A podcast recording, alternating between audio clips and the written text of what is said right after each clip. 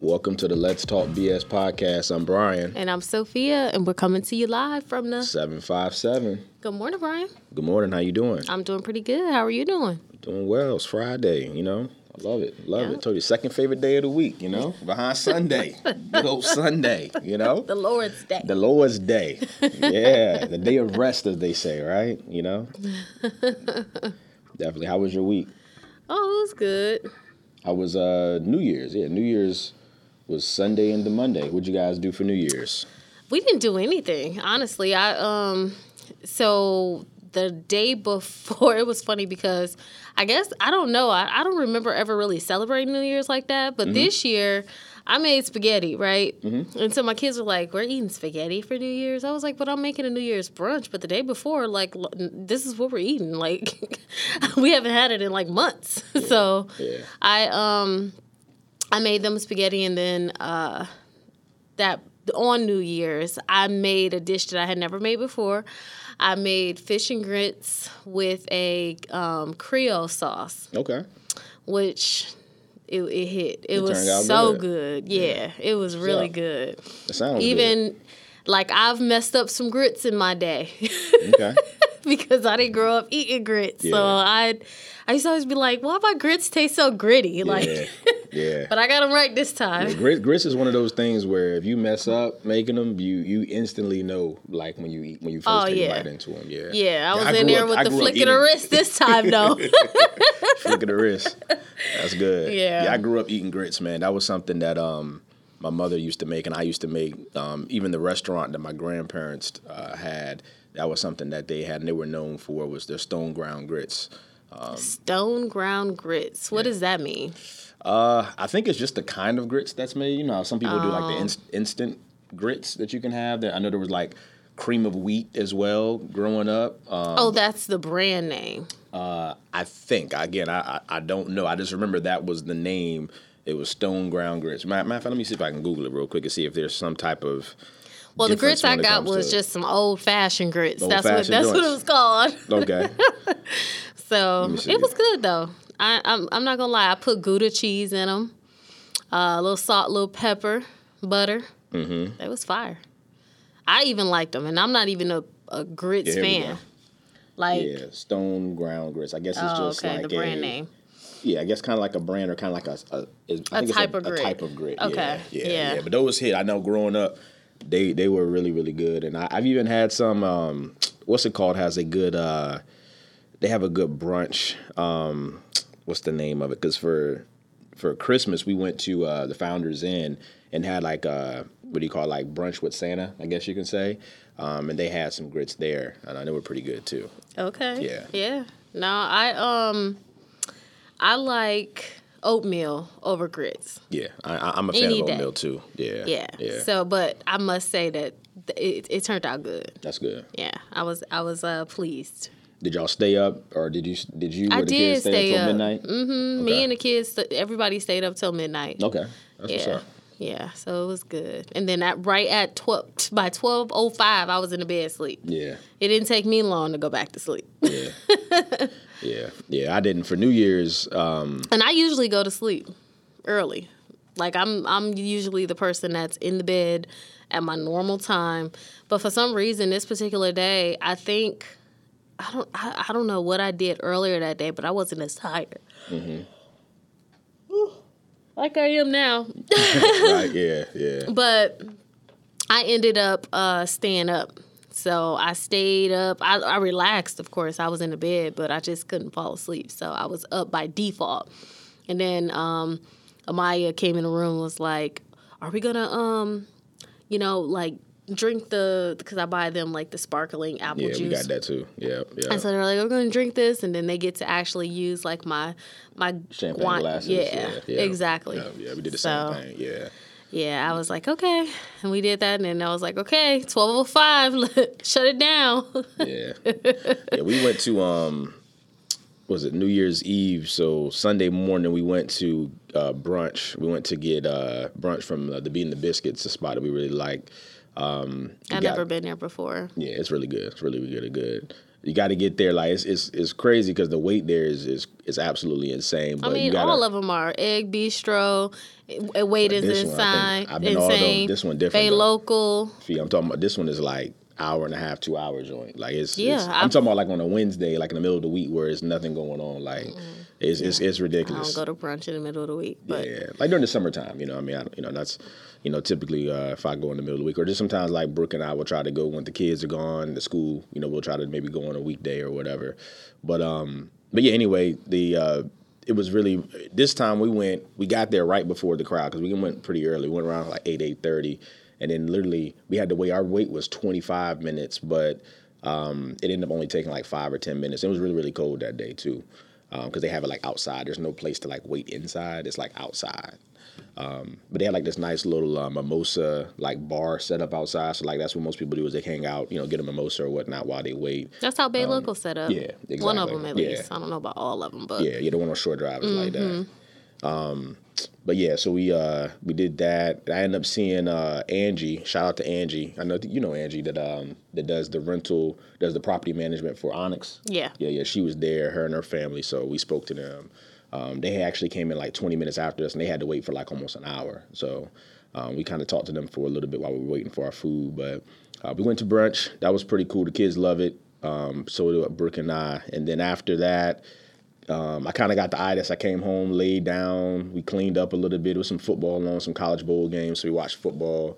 And then I walked over to my buddy Shile's house. We had a cigar and a drink. We talked about the fellas getting together and just kind of having a toast, bringing in the new year. So we did that early, though. We did that like around like 6, 7 o'clock, like right when it got dark. And then I came back home and, you know, we had food at the house. We ate and all that. But, like, I was getting tired, man. And so were the kids. But they wanted to stay up. We attempted to stay up till midnight, but... like around 10:30, man, I was like, yeah, I ain't got it in me. So I ended up falling asleep, and then I woke back up at like, it was shortly after midnight, maybe like 12:30, and just said, Happy New Year. You know, we did a Happy New Year thing, and then went back to sleep. So, yeah. But I normally do stay up, though. That's the thing. Like, I normally do actually stay up. Like, this was probably one of the years that I can remember recently where I did not stay up. But I don't know. I'm getting old, man. I'm getting old. So. You said it, not me. Yeah. I am. I'm getting old. I'm getting old. Definitely getting old, but yeah, what else you had going on this week? Anything else? New year, got any new? I think we kind of talked about the last podcast. Do you have like any new resolutions or goals or anything that you're working towards or trying to accomplish this year at all? I do, but I mean, I pretty much said them all in the last episode. Gotcha. Know. Yeah. What about you? Yeah, I mean, I got a couple, man. Just trying to. Get more deals as far as like new construction, you know, on the side, put a heavier, just like vet more deals and try to actually get some more, you know, obviously we do mortgages, so that takes up a lot of my time. But I'm trying to actually get out here and get a little bit more deals, make some more connections when it comes to that type of thing. And then also, just get in better shape, you know, like everybody says, I mean, you know, it's not necessarily a resolution, but for me, it's just like, I consistently work out for the most part. Like I'll have a week or two where I may not, but I consistently work out. But just getting better at it and trying new things when it comes to my regimens and different things that I do, and then just eating a little bit better. I tried Pilates last Saturday. I think it was. Yeah, it was last Saturday, and it was fun. It was different. And my daughter went with me and my oldest. And so we went, and it was funny because, like, she was sitting right next to me, and she was like, I don't feel anything. And I was like, girl, that's because you're not doing it right. So then the instructor had to come and show her how to do it. So then we get to this one exercise where you're laying on this board, and this board moves back and forth. And then it's these strings that are straps that are behind you. And you're supposed to take your feet from the front of you and put them back and then roll your feet forward, and it moves your whole body back and forth. Mm. So then when you get a hang of that, you round your legs and then, you know, basically make your legs go in a circle. I know what you're talking about. Yeah, I've seen that before on TV. And the inside of my thighs was burning. I mean, like, everybody in that class was probably, I would say, in their either 30s or maybe high 20s to maybe... There was one lady who was a little bit older. She probably was like 50, right? So you was the old head in the class, is what you saying? I ain't 50. I said, she was one. You said one person. That was just one. It was like 10 of us. Okay. Yeah. All right. And then it was two girls that were probably, if they weren't 30, they were like 28. Yeah. Right? And then Amaya.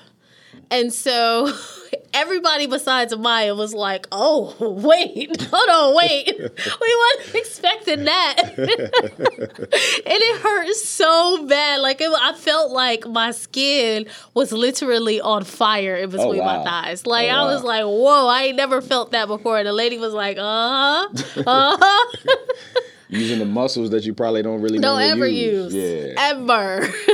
Is that something that you would go back and do again? Would you like would you do it again just like to do it, or would you like consistently like go and try to So my goal is to actually start a membership there. Okay. But I feel like with me, I have to get into the swing of working out again with the membership that I have before I go and start a new one. Gotcha. So it's levels. It's levels to it. Yeah. So now I have consistently, last week I didn't work out because I had 2 sick kids and husband was on duty. So it was kind of hard to get out because they were sick, but they also had high fever. So I didn't want to leave them alone, you know what I mean? Because anything can happen at any moment. A fever could spike, and I'm scared of seizures, so I just don't want to put them in a predicament where I'm not around and that happens, right? Yeah. So last week I really didn't work out as much, but the week before I went like 3 or 4 days. I even went skating. This week I've been to the gym twice. I'm going skating again. And then I'll probably do one weekend exercise. So if I can do that for, let's say, the next 2 months, and then I'll incorporate, like, Pilates. And even when I was there, the guy was like, you know, Pilates is a good workout, but you have to do other stuff, too. Yeah, you can't solely do that. That alone is not going to get you in shape. Yeah. Yeah. So, yeah, he was very honest about it. He was like...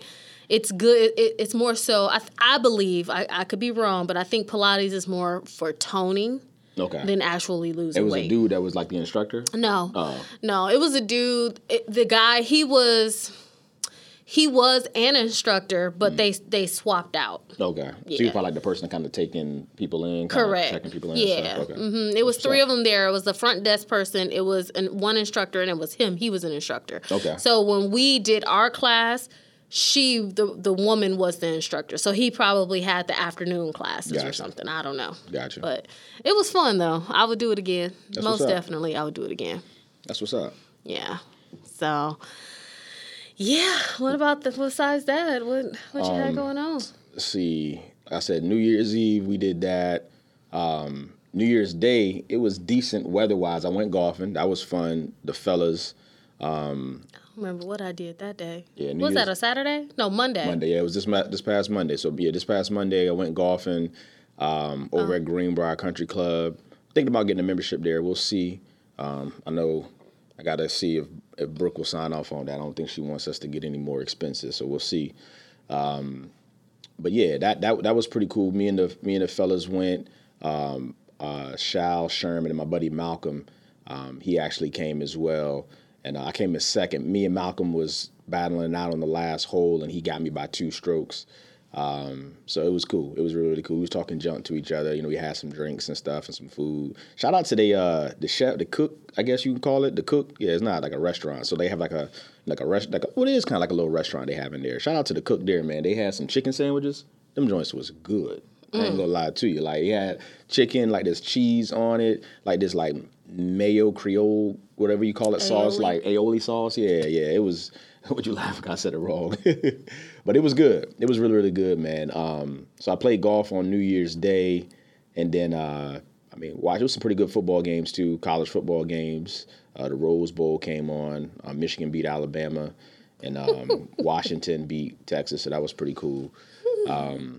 Every time B starts talking about sports and golf and stuff like that, all I hear is the Charlie Brown womp, womp, womp, womp, womp, womp, womp, womp, womp, womp. And speaking of Charlie Brown, which is crazy, my son, man, he actually likes the Charlie Brown Christmas. Like, we put it on when we were like watching like our Christmas stuff or whatever. And this was the first time us actually, you know, putting the Charlie Brown one on or whatever. Oh, I never seen that. Because we typically watch like a lot of the modern, you know, the modern day things that come out Christmas wise. What's modern day stuff? Just like you know, Christmas movies. Yeah. Well, not well. Yes and no. I mean, we watched Home Alone before, but typically, you know, just like the little Christmas movies that come out, like the Lifetime Christmas movies, you know, the new movies that come out like that. Mm-hmm. Yeah. I mean, we watched that. Like I said, we went to go see Willy Wonka around that time as well. That was and I never seen the Charlie Brown. Nothing. On Christmas, yeah. I never was a fan of Charlie Brown when I was growing up, so that's probably why. Yeah, me neither. Yeah. But it was pretty cool. Like my son, he watched it and he was like, "Yo," like he just thought like how the kids interact, how they move around, because you know the technology is so old. That cartoon was like I think in the 70s, if I'm not mistaken. But just seeing their legs and how they eat and stuff, he was just like looking like he was like, "Yo, like what is going on?" Like he was just so like, it was pretty funny.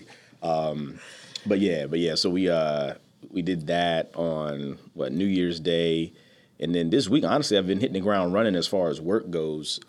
You know, I've had a lot of applications come through. A lot of people hit us up in regards to just trying to purchase, trying to refinance. I think a lot of people are seeing, you know, a lot of positivity in the market. They're seeing where we are with things. So I'm excited, man. I think the job report comes out today. Oh, it does? Okay. Yeah, I didn't even know that. Okay. I believe so. So that's going to definitely directly impact rates and how they're looking. Yeah, no, I agree. Mm-hmm. I agree. What about, I know the big thing that a lot of folks been talking about the last couple of days is that Katt Williams interview. Did you check that out at all? So I'm like an hour and a half into the interview. Okay. And a lot of people are saying that the reason why he went in on everybody is because he was trying to like basically put himself back out there. You know what I mean? Yeah. I don't know how true that is. That's all alleged, you know. Yeah. But the interview so far is hilarious because Buddy said he got college acceptance at 7. So all I could do is look at Jada and be like, "Uh-oh, hold on, wait, where y'all acceptance?" I'm about to get Nile up too. Nile 5. I'm like, "Look, bro, you got about a year and a half. Listen, you need to be reading chapter books." Yeah, my man said he read like what 300 books a year. Did you? 3,000, not 300. I missed a zero. 3,000 books a year. Yes. Ain't no way. I was thinking like, and he said it was all nonfiction books too. Yeah. Yeah, not like 3,000 books a year. That's crazy. I was like 3,000. Like, what you reading? That's what I'm saying. Like, what nonfiction book at the age of 7? That's 3,000 of them. I don't even know if they got 3,000 total. That's what I'm saying. And because he grew up in the 80s. Like, he was like, because Katt like 50. You know what I mean? So it's like, I don't know. Do they even got back then? I don't know. Somebody needs to look that up. How many nonfiction books did they make during that time frame? It wasn't over 3,000. And how is he getting all these nonfiction books? Just think about that. The library. I mean, the library was huge. I remember when I was a kid, I went to the library all the time. I did too, but what I'm saying is that you had to like rent a book. You had to pay for it most of the time when you rented a book. So I'm like, at the library? No, they're free. No, I thought libraries you had to. No, the library is free. Oh, okay. Well, you just had to bring it back. I think it was right. Bring it back you had you had a week or something like that. But you had to pay for like a library card or something, right? It was something that initially. You had to, I mean, it was $20 for a library card or something like that. But you pay one time. Okay, that's right. Then you go and you check out the book, and then you just have to bring it back. Now, if you don't bring it back, however, then they'll charge you. Yeah, that's true. Yeah. I remember I had to pay for something. Barnes and Nobles is where you pay. Yeah. I remember. I remember I had to pay for something. But it was the library. Well, not me personally. My parents did, but I remember paying for the library. My parents paying for the library card. For some reason, I was thinking you had to pay every time you rented a book, but I guess that's not true. No, because if you were like your parent would have to go and sign you up, but as a kid, if you were like Maya's age, you can go and check out books. Yeah, you didn't have to have your parents with you. So. Yeah. But that's what I'm saying. He was 7, so like that's a lot of trips to the library. That's a lot. I just think that's kind of crazy. But the interview, like I said, like you were saying, I mean, it was hilarious, man. It was college should have been a breeze for him. Yeah. Listen, 3,000 books a year. Yeah, but see, he moved out at home at age 13. He said in the interview, so it's like. I mean, he didn't even graduate high school, or I don't even know if he graduated middle school by then. You know what I'm saying? At age 13, so But that's even crazy too, living out on your own and, you know, going to a totally different place at that age, man. Like that's, I can't imagine. Yeah, that's crazy. I couldn't imagine that either. Like, I mean, but the interview, like I said, it was good. He came at every single person.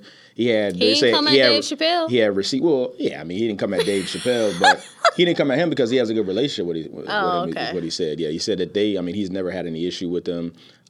You know, as far as like, you know, him lying or him saying, you know, things. Did he come at Chris Rock? I don't think so, right? I don't think so. I don't remember his name being mentioned. Yeah, I don't remember. I know he mentioned the slap, the Will Smith. Oh, yeah, he mentioned that. Yeah. Slap. I don't think after but that, he never said anything else. Okay. Yeah, I got to finish watching it, but so far it's hilarious. And then Shannon Sharpe, listen, if it's the Gators kid, it's the gay. He is that. Yo. He is. Look, I'll tell you, I'll tell you one thing. That interview, it was great. Everybody I talked to, it said the same thing. The fellas, we were talking about it. Even, look, it got me, I ordered, last night, Shannon Sharpe's cognac. I bought 3 bottles of it last night. Just because, they were sitting there drinking it and stuff, so I know, that was a part. He had, the commercials, where he would promote it, talk about it or whatever. That joint got me sold. I went ahead and bought a couple bottles of the cognac, especially when Katt sipped it. And he was like, yeah, it got the certain notes. It don't have the wood chips and, it has the berries and all this or whatever. I was like, okay. All right, artificial flavor. Yeah, he was like, it doesn't have artificial flavors. And then Shannon was like, oh, your cognac. Yeah, exactly. Yeah, I like me a good cognac. I don't know, man, because I feel like I don't know my cognac, but I knew what he said. Yeah. I knew enough. Yeah. I like a good cognac too, man. So, but yeah, the interview was funny, man. I seen a couple people already started to respond to it. And honestly, the stuff that they said, it seems like there was a lot of truth to what Katt has been saying. So, they weren't really poking and saying, oh, no, it's not true. It was more so well, you went about it the way that you went about it, and I went about it the way I went about it. You know what I mean? And so that tells me that there was probably a lot of truth to it. I think he embellished on a lot of this stuff. Like we said, the 3,000 books, the college acceptance letter. I mean, if those are true, that's what's up. But it seems kind of a little far-fetched, I think he was probably really smart. Yeah, no, you could tell. I could tell just even when you could tell how when he was getting asked the questions, how he was digesting the information and really being really articulate and calculating what he wanted to say. And you could just tell, I could tell he's a pretty smart dude. Even I remember back Pimp Chronicles, watching that when I was in college, when he said he wrote the movie, well, not the whole movie, but he wrote the part for the Money Mike in Friday After Next. Yeah. I was like, oh, okay. Yeah.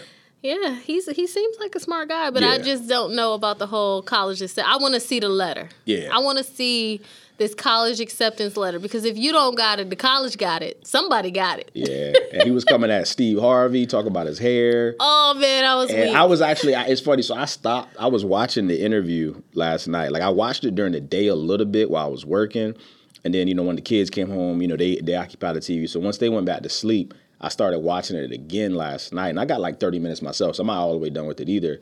But I actually kept pausing it. When he would say some really outlandish things, I would pause it and kind of Google and look up stuff. And that's why I said some of the stuff I went back and fact checked, it was pretty legit. He the Steve Harvey thing, after he said what he said about Steve Harvey, and then Steve Harvey started doing the bald head look. It happened, the time frame is right around the same. Even though the Comic View part that he was talking about, Cedric the Entertainer, had took his lines, his joke, I guess you could say. I went and looked that up. That was true as well. So, a lot of the stuff that he was saying that I just looked into, a handful of them, it was factual. So it was funny. It was interesting, man. I'm still a believer that there's I think I sent you the song a long time ago. So Bryan has a friend that's a singer, Eric Penn. Yeah, shout out to E. And he has this song called "Catastrophic," I think it is. Yeah. And I really like that song. Mm-hmm. And I'm telling you, that song sounds like a famous person's song right now. Mm-hmm. It's in the news. On his album. I said it to him, but he said it wasn't the same. But I guess it... he's a musician. He's an artist, so I believe that. But I'm telling you, if you break that song down, it sounds exactly the same. Yeah. Yeah. But it does sound similar. I remember when you pointed that out to me, I actually kind of listened. Very similar. And I was like, yeah, and that's when I shot him a text, and he said it was... He said it was different, but it does sound very similar. I know this buddy, the dude Brandon, is the one that produces pretty much all of his music. So he probably got some type of inspiration. Well, actually, Catastrophic came out before Diddy's song came before. Out. Oh, I said his name too. I said his name. My bad. Look. Yeah. My bad. Might have to have the folks edit that one. I don't know. My bad. That is funny. Yeah. But I think people knew who you were talking about though. For nah, real. They know. No. Okay. Okay. Maybe not. But yeah, that's that Katt Williams interview, man. It was funny. I'm gonna definitely check it out by the end of this weekend, try to watch the rest of it. I'm going to watch it in the car. I mean, I'm listening to it in the car. I saw a movie, man, because I haven't been able to sit down and watch a movie in a while. Like, I've been to the movies with the kids, but, like, actually watch, like, an adult movie, I guess you could say. I watched the movie over the New Year's break, like, over that weekend. I forget the name of it, but it has Leonardo DiCaprio in it and Robert De Niro. It was really, really good. Let me see if I can find the name of it real quick. But it was talking about, it was like this scheme that they had. And this is real, the truth. They had these white people who would, and this is back, you know, in the heyday, but they had these folks that were like, the Indians had this land, right? And then they had these white folks that were like marrying these Indians and then they were secretly like poisoning them and killing them to be able to now take over their land and have that money. It was crazy. Let me see if I can find the name of the movie real quick. But it was like a 3.5-hour movie. So over the break, I braided my daughter's hair because her birthday is today. So shout out to my 15-year-old. Okay. And happy birthday. I watched this show called The Lioness. Okay. And it stars.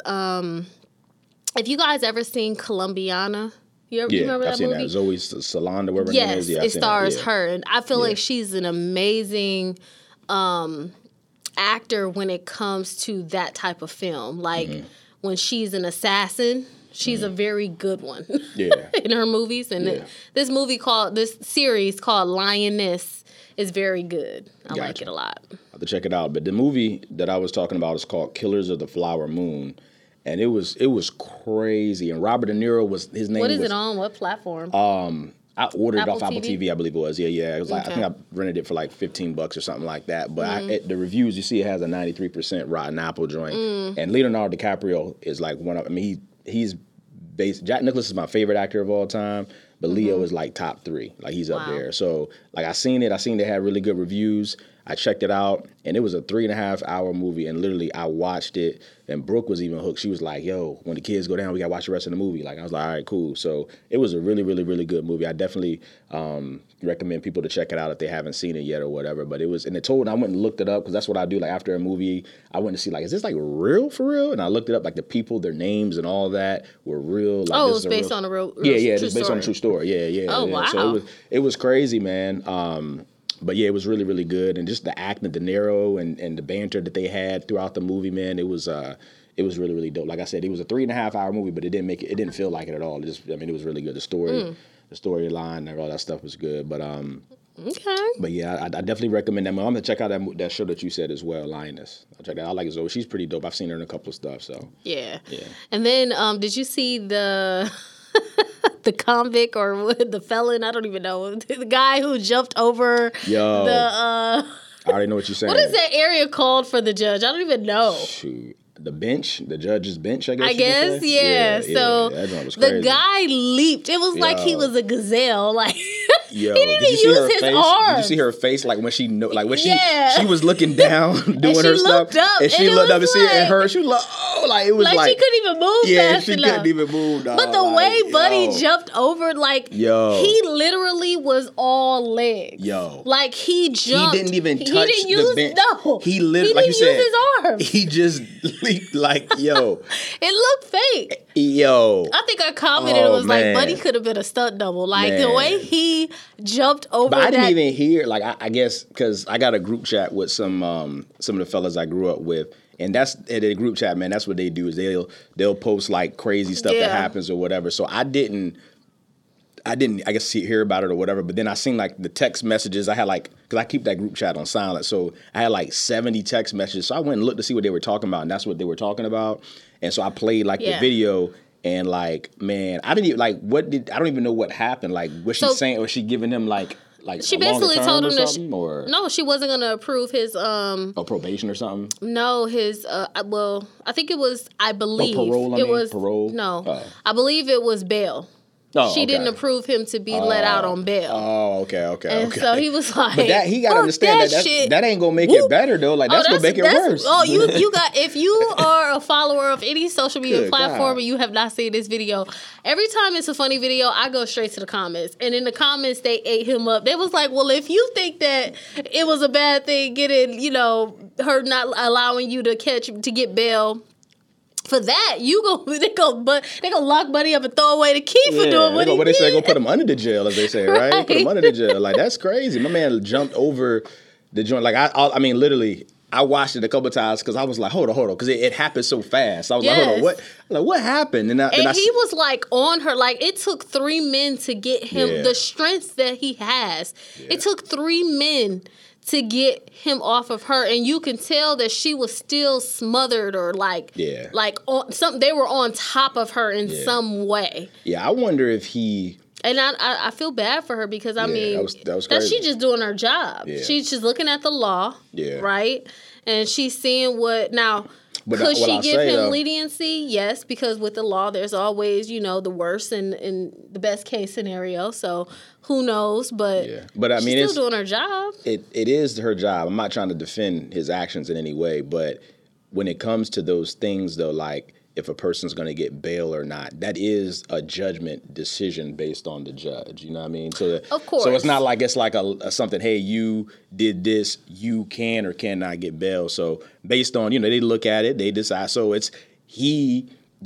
Was hoping, I'm assuming, to get bail, I guess, as you said, and it didn't happen. So he felt that she was personally vindictive in that situation. That could be the case. It just depends. You just never know. You never know what he did before. Because there's been situations where I've seen, I know personally, like judges, and I've had conversations with them where,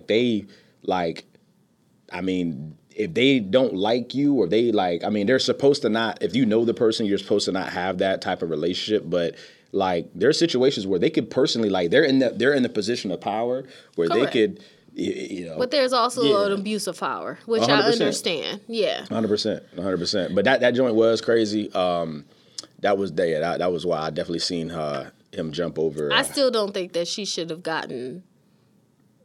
in a sense, beat up. Oh, nah, that's not right at all. That's not right at all. My question in my head, what are the questions that came up in my head? Because when something crazy like that happened, I always, have questions in my head, right? So one of the questions I had was, did Buddy, premeditate, prematurely, say, hey, if she say no, I'm going to do this? Or was it just he was sitting there and when she said no, he just lost it? Yeah, that's true. I kind of want to know which one, which probably a little bit of both. Yeah. Probably a little bit of both. Yeah. That was crazy. That was absolutely crazy. That is. Speaking of, go ahead. Go ahead. I was gonna go into mortgage, real estate. So I was about to say, speaking of that and relationships, as we said, because obviously in that situation, he lost his cool, and just I've seen. I don't even know if you've seen this before. I've seen a. It was. I want to say it was on social media as well, where a judge actually knew the person, and the person was, I can't remember exactly, he was getting out of jail or something, he was kind of doing the same exact thing. It wasn't bail, but he was standing there before the judge, and the judge, referenced, hey, I remember you back from high school, and she was, saying, I hope you get your life together, blah, blah, blah, and she let him go or whatever, and then, they followed, it was, on CBS, and then they, show flashback to not flashback but flash forward to where he is now, and he's this successful business person and all that, and he was really thankful, and him and that person who was the judge who let him go, I guess you can say, have a good relationship or whatever. Oh yeah. You have some people who are habitual fuck ups, but then you have some people who learn their lesson the first time. And he started crying when she was saying like all the good stuff about him from back in the day. Yeah. Well, not even that. But like when they were standing there and she was making the decision, I guess, if he could leave or not, you know, he started crying because she started talking about, hey, like she was like, I always wondered where you were, what you had going on or what you were up to. And he started crying because I don't know if in that moment if he thought maybe she was going to like, you know, do like maybe like the person said and say, hey, you can't get out or whatever. Mm-hmm. But when she like said yes, you know, he was overwhelmed with emotions or whatnot. Yeah, and he actually, like you said, learned his lesson and turned out to be a good person in society. Listen, I am that person. Like I learn from my mistakes, but I also watch and learn from other people's mistakes. That's the best way to do it. Like I'm not the person that's going to see you do something and then me, if it's an absolute fail, I say, oh well, let me try it my way and see if it's gonna work. If you jump off a bridge and you die, I'm believing it. I'm not gonna try to jump off, sideways to see if it worked that time. Well, they say a smart person learns from their mistakes, a wise person learns from others. Yes. Mistakes. So yeah. That's a bar right there, by the way. No. Yeah. It's a recycled bar, but it's a bar. It's a bar. I am done. Okay. Not a bar. That's a bar. So you're a rapper now. See, you don't get the whole, was it with my man Hove, the double entendre? That's a bar. You get it. Like we were talking about judging and law, bar, like the bar exam, bar is rap. Like I kind of double meaning, Okay, JB. Nah, let's bring it back. Definitely got to bring it back. In other news. Right. So yeah, as far as like our mortgage-related stuff, there were some things that came up this week that were very unique, and I wanted to address them. Yeah. So just yesterday, we have like this mortgage group chat that we're both in, and it's kind of like, I don't know, maybe like 10 mortgage bankers, and we kind of like run scenarios just in case, we're at home and we don't have access to the guidelines, and we just need like a quick, hey, do you know the answer to this question? Because we're not perfect. We forget things sometimes, just like everybody else in this world. So. Yeah. Especially this time of the year where a lot of stuff has changed too. So I mean, in mortgage, everything is forever changing. Yeah. Like if you are a person that does not like change, this ain't the job for you because there is always change throughout the year. I mean, there's change in rates every single day, every minute of the day. Correct. So, So there's always change. But in this particular situation, a person had to provide their bank statements. So, of course, when you are buying a house, right, you have to provide your personal information, which includes a copy of your driver's license. Sometimes we ask for a copy of your social, depending on the circumstance. But in this particular situation, they wanted to provide us a copy. We asked for a copy of the bank statement. They redacted 40% of the bank statement. Now explain what a redacted means, because some people, I'm going to be honest with you. If I wasn't in this business, I wouldn't know what redacted means. So go ahead and explain for the people in the back, please. I would hope that at this age, if you're listening to this podcast, that if you don't understand the meaning of redact, the way I used it in my sentence, it means something. The context clues sometimes don't be cluing. Don't be cluing? Yeah, okay. So go ahead and explain for the folks, So redacting means is for you to cover that information. So an example of that would be if you took a black permanent marker and you try to black out information on that said bank statement. So when we're looking at your documentation, we're also looking for terrorists, right? Mm-hmm.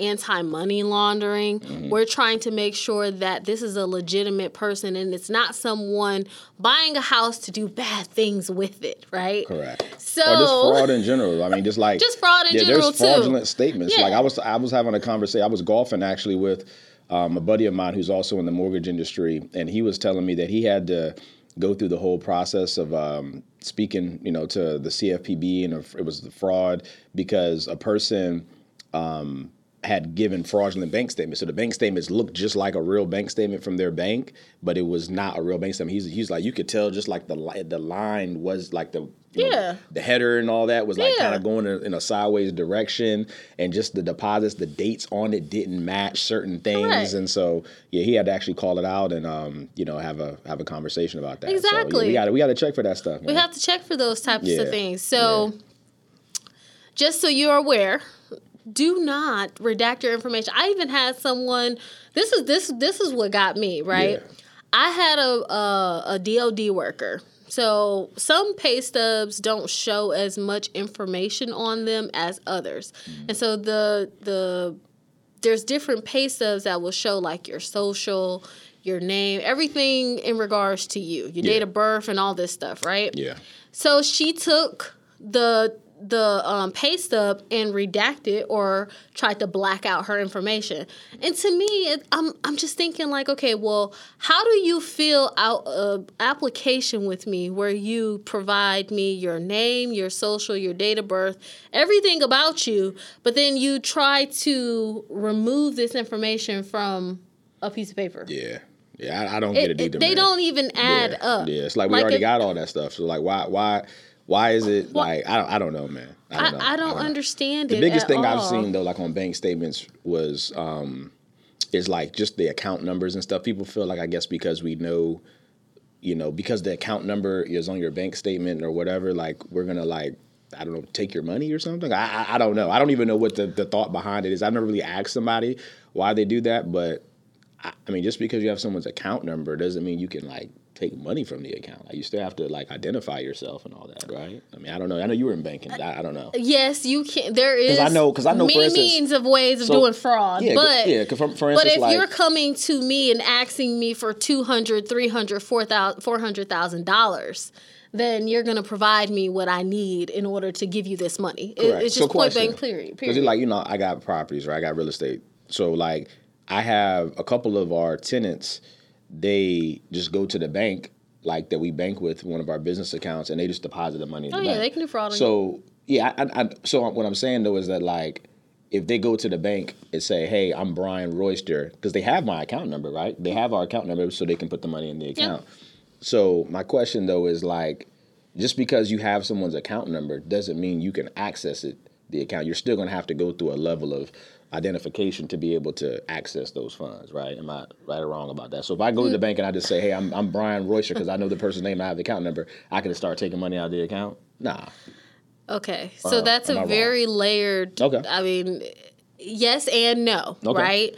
They're not going to be able to go in there with no ID and withdraw from your account. That's what I'm saying. No. There's a level of identification that has to happen. However, people, just like you said, your friend who's in mortgage found out a way where his client made fake bank statements. Correct. Someone can make a fake ID, put their picture on it. Yeah, and I get that. That's what I'm trying to say. But the part I'm saying is that that's still, there's another level of identification that has to happen. They can't just say my name and go get money. Like they have to, you're right, they can go do fraud and create a driver's license with my name on it. But there's still, a person's going to ask, hey, can I get your ID? Something to identify. You know, the account number alone is not enough to take money out of an account. Yeah. That's all I'm trying to say. Yeah. So speaking of fraud, so back in my banking days, I used to work at this particular bank in Miami, Florida. Now, this particular bank was in the hood, y'all. So I worked at this bank and I worked in the hood. So I was probably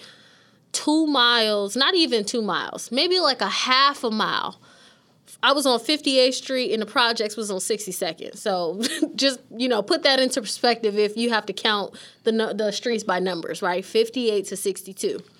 So I'm 4 blocks away from these projects, right? And we had a certain type of clientele, you know what I mean, that walked into our branch. Every now and again, celebrities that were from Miami, and those are their hoods, I guess you could say, they would come and visit our location too. But for the most part, we had, you know, a certain type of clientele. So one particular day, this lady walked in. She was younger, and she had all this money in this account. Well, she claimed to have all this money in this account. And so she walked in, and one thing about working in the bank, like we had to take training all the time about how people look and, like, really study them. So then that just in case we got robbed, we can kind of tell people what that person looked like, right? Sense. Yeah. So that was something that we did all the time, is to just be active on paying attention to what's going on, right? Yeah. So she came in and we were, you know, just having a conversation. I just was talking to her and she just started saying stuff that just gave me what they call red flags. I was like, this conversation doesn't even seem right. Like, she could start telling me, like, she lived in Brickell, and Brickell is a very, like... I could, at the time, me working in the bank, I couldn't afford to live in Brickell, right? Mm-hmm. And so when you live in Brickell, Miami, that's where, like, Drake and Kim Kardashian and, you know, all the more famous people live. You do have average people who live there, like doctors and lawyers and stuff like that. But then you also might have some people who live there that roommate together. But one individual making $50,000 to $85,000 a year can't afford to live in Brooklyn, right? Mm-hmm. So she had basically took an ID, put her information on it, and tried to act or present herself as someone else. Mm. But when I started asking her questions about Brickell, because I frequent Brickell, right? I was always down there. Bougie, bougie. That bougie town, you was in the bougie town. I got you. Yeah, I used to go to the spa in Brickell a lot. Okay. That sounds like bougie behavior to you, actually. Call it what you want to, but I did it. I'm telling you my life story, right? Yep. So when I started like having conversations with her about Brickell, she didn't know anything. And I was like, how the hell do you live in Brickell every single day and you don't know what's there? You know what I mean? Like as far as to like the shops, the streets, it was just like little stuff that I was asking her. Like if you have a candid conversation with someone and you just having, you know, talking, you know, whatever. Yeah. And she could. So then I was like, okay, I need a second ID. Mm. And she was like, oh, it's in my car. She walked up to her car, never came back. Yeah, ghosts. Yeah.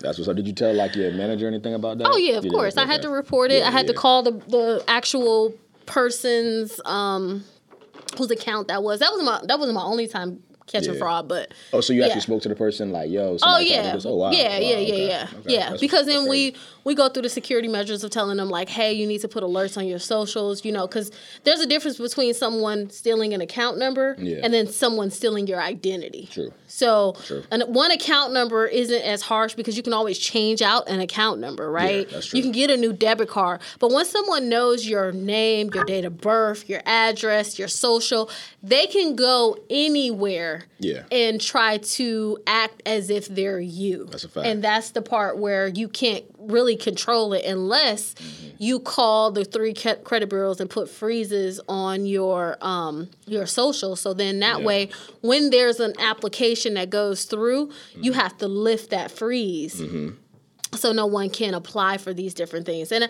I don't know if it's a cost to it or, you know, anything like that. Probably is. You know, everything costs money. Ain't nothing in life free, right? The air we breathe is that's crazy. Cost. It costs money. Somebody took your identity, and now it costs money to protect yourself against other people doing against it. Other Just people. Think about that a lot. That's crazy. You think it about is. It. Yeah, like it is. That should be a free resource. It you should. Know what I'm saying? It should be, but I know how the world is. At least how America is. Yeah. So. Yeah, that's one thing that you can do to protect yourself is put a lock on your social security numbers. Yeah. And if you've had identity theft in the past, I would definitely do that. Yeah. Yeah, that's crazy, man. That's crazy. I've had like some little small identities that are not, you know, people take like, you know, the gas station, somebody get my card number or whatever. Stuff I had like little that. Small stuff, but nothing crazy, man. That's wild. Yeah. That's wild. Exactly, and it's a lot of it is done on elderly people. Yeah, you know, and a lot of it happens from their family. Yeah, that's true. That's very true. That's how the information gets out. I've had a conversation with you before recently, like someone who's doing like a refinance or somebody's trying to sell their house. And they got like these silent second mortgages, or they got like a second mortgage on their home, and they don't know nothing about it. And it's like a lot of times when you start asking more questions, like their son or their nephew is the one who normally kind of helps them handle their affairs, and they just taking money, you know, using their property and taking money out of that or whatever, man, and finding out, you know, when it's time to sell the house or when it's time to refinance or whatever. So, or even things like reverse mortgages. Yep, you know, that's a huge one. Like I think that. Anytime, and this is my personal opinion, unless that person is savvy, because you have some elderly people who are very savvy when it comes to paperwork and documentation and like understanding things, but then you have some elderly people. I remember working in the bank, and there was people who couldn't read and write. They can count their money, but they couldn't write nothing down for you. Yeah, yeah. Yeah. And so those are the type of people that are targeted. Yeah. Right. Sure, and so they get into these. I had a situation not long ago where someone called me and was like, hey, I need help. My mom did a reverse mortgage and she passed away 3 months ago. Well, if you're in a reverse mortgage, you have a certain amount of time that you have to pay that money back. Yeah. And if you don't, then there are penalties and consequences. Yeah. And sometimes they end up keeping the house. Yeah, for the most part. Yeah. Because they pretty much just took the equity, gave it to you, or paid you monthly. Yeah. And it's just it's crazy. One of those situations where you just got to be careful, man. Yeah, you do. Protect your people, man. Yeah. Don't commit fraud against them. Protect them. Yeah. You know what I mean? Because these are the same people that I'm pretty sure would give you. Yeah, whatever they could within means that you're trying to get or whatever, like they would give it to you. Yeah, that's crazy. That's absolutely crazy. And so the other thing that came up in the news that I saw was, let me see, I wrote it down. Let me see.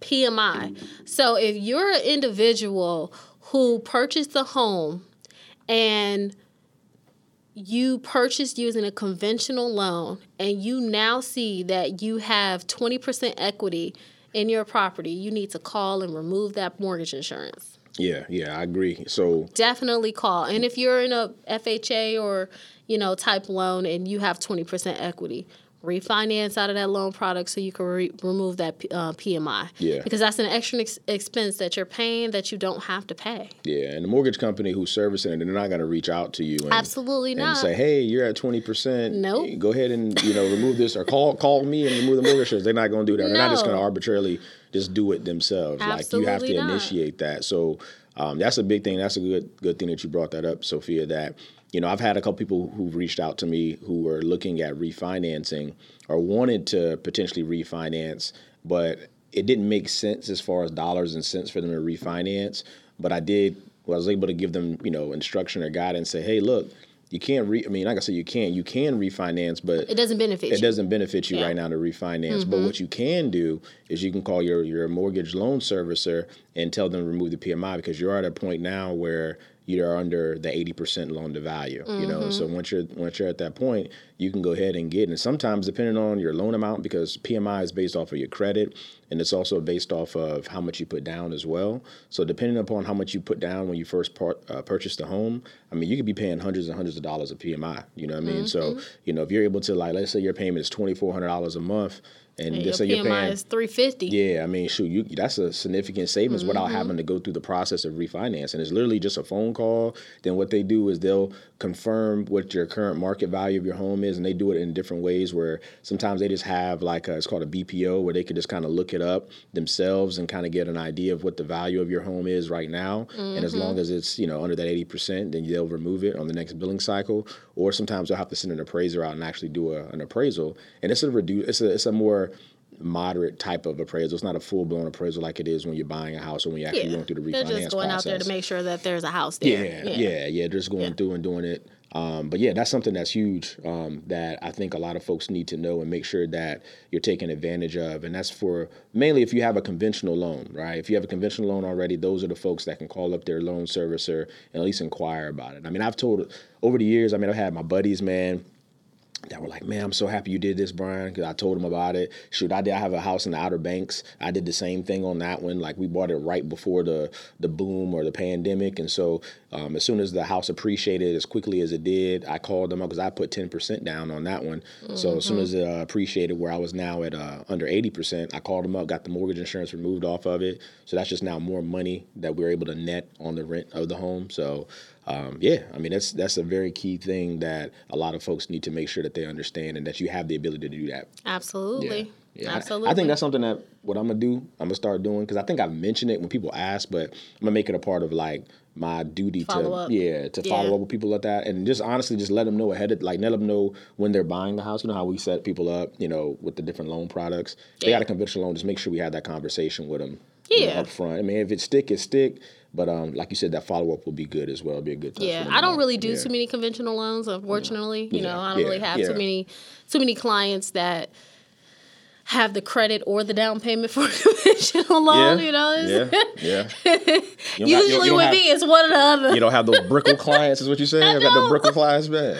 Look, I remember when I was working in Brickell, and I would get doctors and lawyers and stuff who would come and deposit like $200,000-$300,000, and I was putting holes on every one of them checks because I was used to working in a different area, right? Yeah, yeah. And so my manager had to come up to me and was like, "We don't put holds on those checks here because if you look at their accounts, this is something that they do regularly." And I was like, "Oh, okay." Right, right.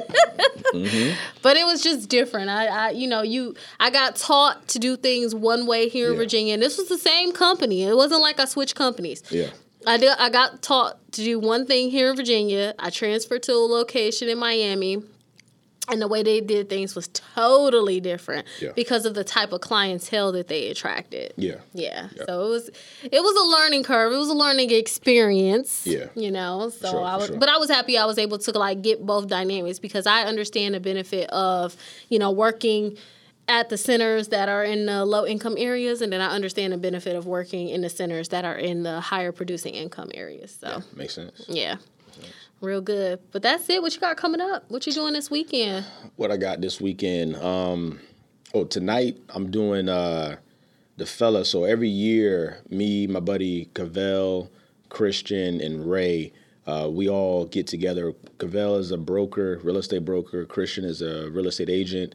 Ray's a Class A builder. And we just kind of get together throughout the years. We talk and communicate, but we don't really catch up, see how each other's doing personally, business wise, what they were kind of keep each other, basically our accountability partners, I guess you could say, right? We'll keep each other accountable for what we want to accomplish in that year or the year that's coming up. So we always get together around this time of year, like end of December, top of January. So we're actually linking up tonight for that. I'm looking forward to that. It's always good laughs as we actually, Ray picked out the place this time. We're going to Admiral Steakhouse, which is it's in the Portsmouth Casino. Oh, yeah, okay. Yeah, okay. They said it's a. Oh, so y'all gonna gamble too? I don't. Well, I probably will. I ain't gonna lie to you. If it's right there, which is, I mean, from my understanding, you gonna walk right past it. Yeah, I see that craps table gonna start calling my name. I'm gonna start shaking. I'm like, oh, okay, all right. Well, let me test some dice. That is funny. Yeah, but we're supposed to link up tonight and do that. They're not really big gamblers from my understanding. So I probably won't. I may just go by for a second though. You know what I'm saying? We'll see. Yeah. I don't know. But yeah, we're gonna go link up for that tonight. So that should be pretty cool. And then this weekend, I know Nile and Sloan both got invited to birthday parties. So I'll be taking Nile to one birthday party, and Brooke will be taking Sloan to the other. And then Sunday, I'm excited. Nile starts basketball, which is like I think I mentioned it on the previous podcast, where their games are on Sundays. For this season or whatever, for this league. So he has his first game. So he's excited. We've been practicing literally every single day for like the last maybe 2 to 3 weeks about basketball. So he's ready to put his skills to the test and see where he is amongst his, his fellow kids and peers at his age. Yeah, so he's excited about that. So I'm excited for him to see where he's at now that he's a little older and he's in a different league. So that's pretty much it. That's what you got. What you got going on? Well, like I said, today is my daughter's birthday. She turned 15 years old. Happy birthday. So one of her presents is for her to get her ears pierced. A second hole, actually. I got her ears pierced when she was a baby, but to get a second hole. So I'll probably take her to go get her ears pierced. And then after that, I really don't know. She wants to have a sleepover. She's never had like an official like friend sleepover. So for real? Never had nobody sleep over before at the house? No. None of her friends? Interesting. Has she stayed at somebody else's house before? So, okay, let's reach. Like, there's this one girl in the neighborhood where they kind of grew up together. Mm-hmm. And so because of that dynamic, they have stayed at each other's house. But that's not like, to me, that's more so the parents knowing each other and so being they're not cool. Friends, then? It's not like they're cool? But they're cool, right? I guess. Like right now, are they still friends? Well, I guess whenever the Yes, I mean, obviously they became friends off default. Oh, okay. Yeah. So it wasn't like their friendship brought that together. It was an all-in-one type of thing, okay, right? Okay, cool. We all met each other at the same time, and then they eventually started to become friends. We became friends, so it was a different dynamic. Gotcha. To me, sometimes when you have a sleepover, you really don't even know the parents that well. You might know of them. Yeah. You have like just like your son's friend, mm-hmm. the little girl. Like you don't talk to their parents all the time. Mm-mm, mm-mm. They're not your friends, but you know of them, and correct. you know, kind of like that. And stuff like that. It's in class. Some similar to that, where you don't really hang out with them. Yeah. So she's probably gonna have a sleepover, but we'll see. I don't know. I haven't really thought even though her birthday's today, I still haven't fully agreed to that. Yeah, we coming off of Christmas, man. So I know she probably got hooked up with Christmas. So I mean, I think she'll. Oh yeah. Oh yeah, she definitely got hooked up. My daughter, she wanted a record player, so we got her a record player, and then now she has all these records, and so she's into the whole records and albums and stuff like that. It's so that's funny dope. Watching her hold them. I had to teach her look, this ain't what you think it is. Fingerprints matter. Oh, yeah, you gotta wipe it off. You might have to blow it a couple times. Yeah. They ain't grow up in the blowing stage. They grew up blowing them cartridges and all that on that on the Sega joint. Mm-hmm. Yeah. Yeah. So then we'll probably I know I'm gonna go skating. I don't know if she's gonna come, but she said she wanted to do ice skating, so I might drop her and her friends off and do that, and then I go across the street because they're right across the street from each other. Yeah. I don't like ice skating for the simple fact of it's cold there, you know what I mean? Yeah. Mm-hmm. I don't like to be cold when I'm doing activities. I feel like if you're cold and you're skating and you fall, it hurts worse. Yeah. I mean, ice skating is most of the time it is going to be cold. What I'm saying is when you're cold and something happens, it hurts worse, right? 100%, am I tripping? 100%. No, I played football. When it was cold outside, hurt worse. It hurt way worse when I got hit or hit the ground. I keep telling 100%. Her that, it's not, that's not a good feeling.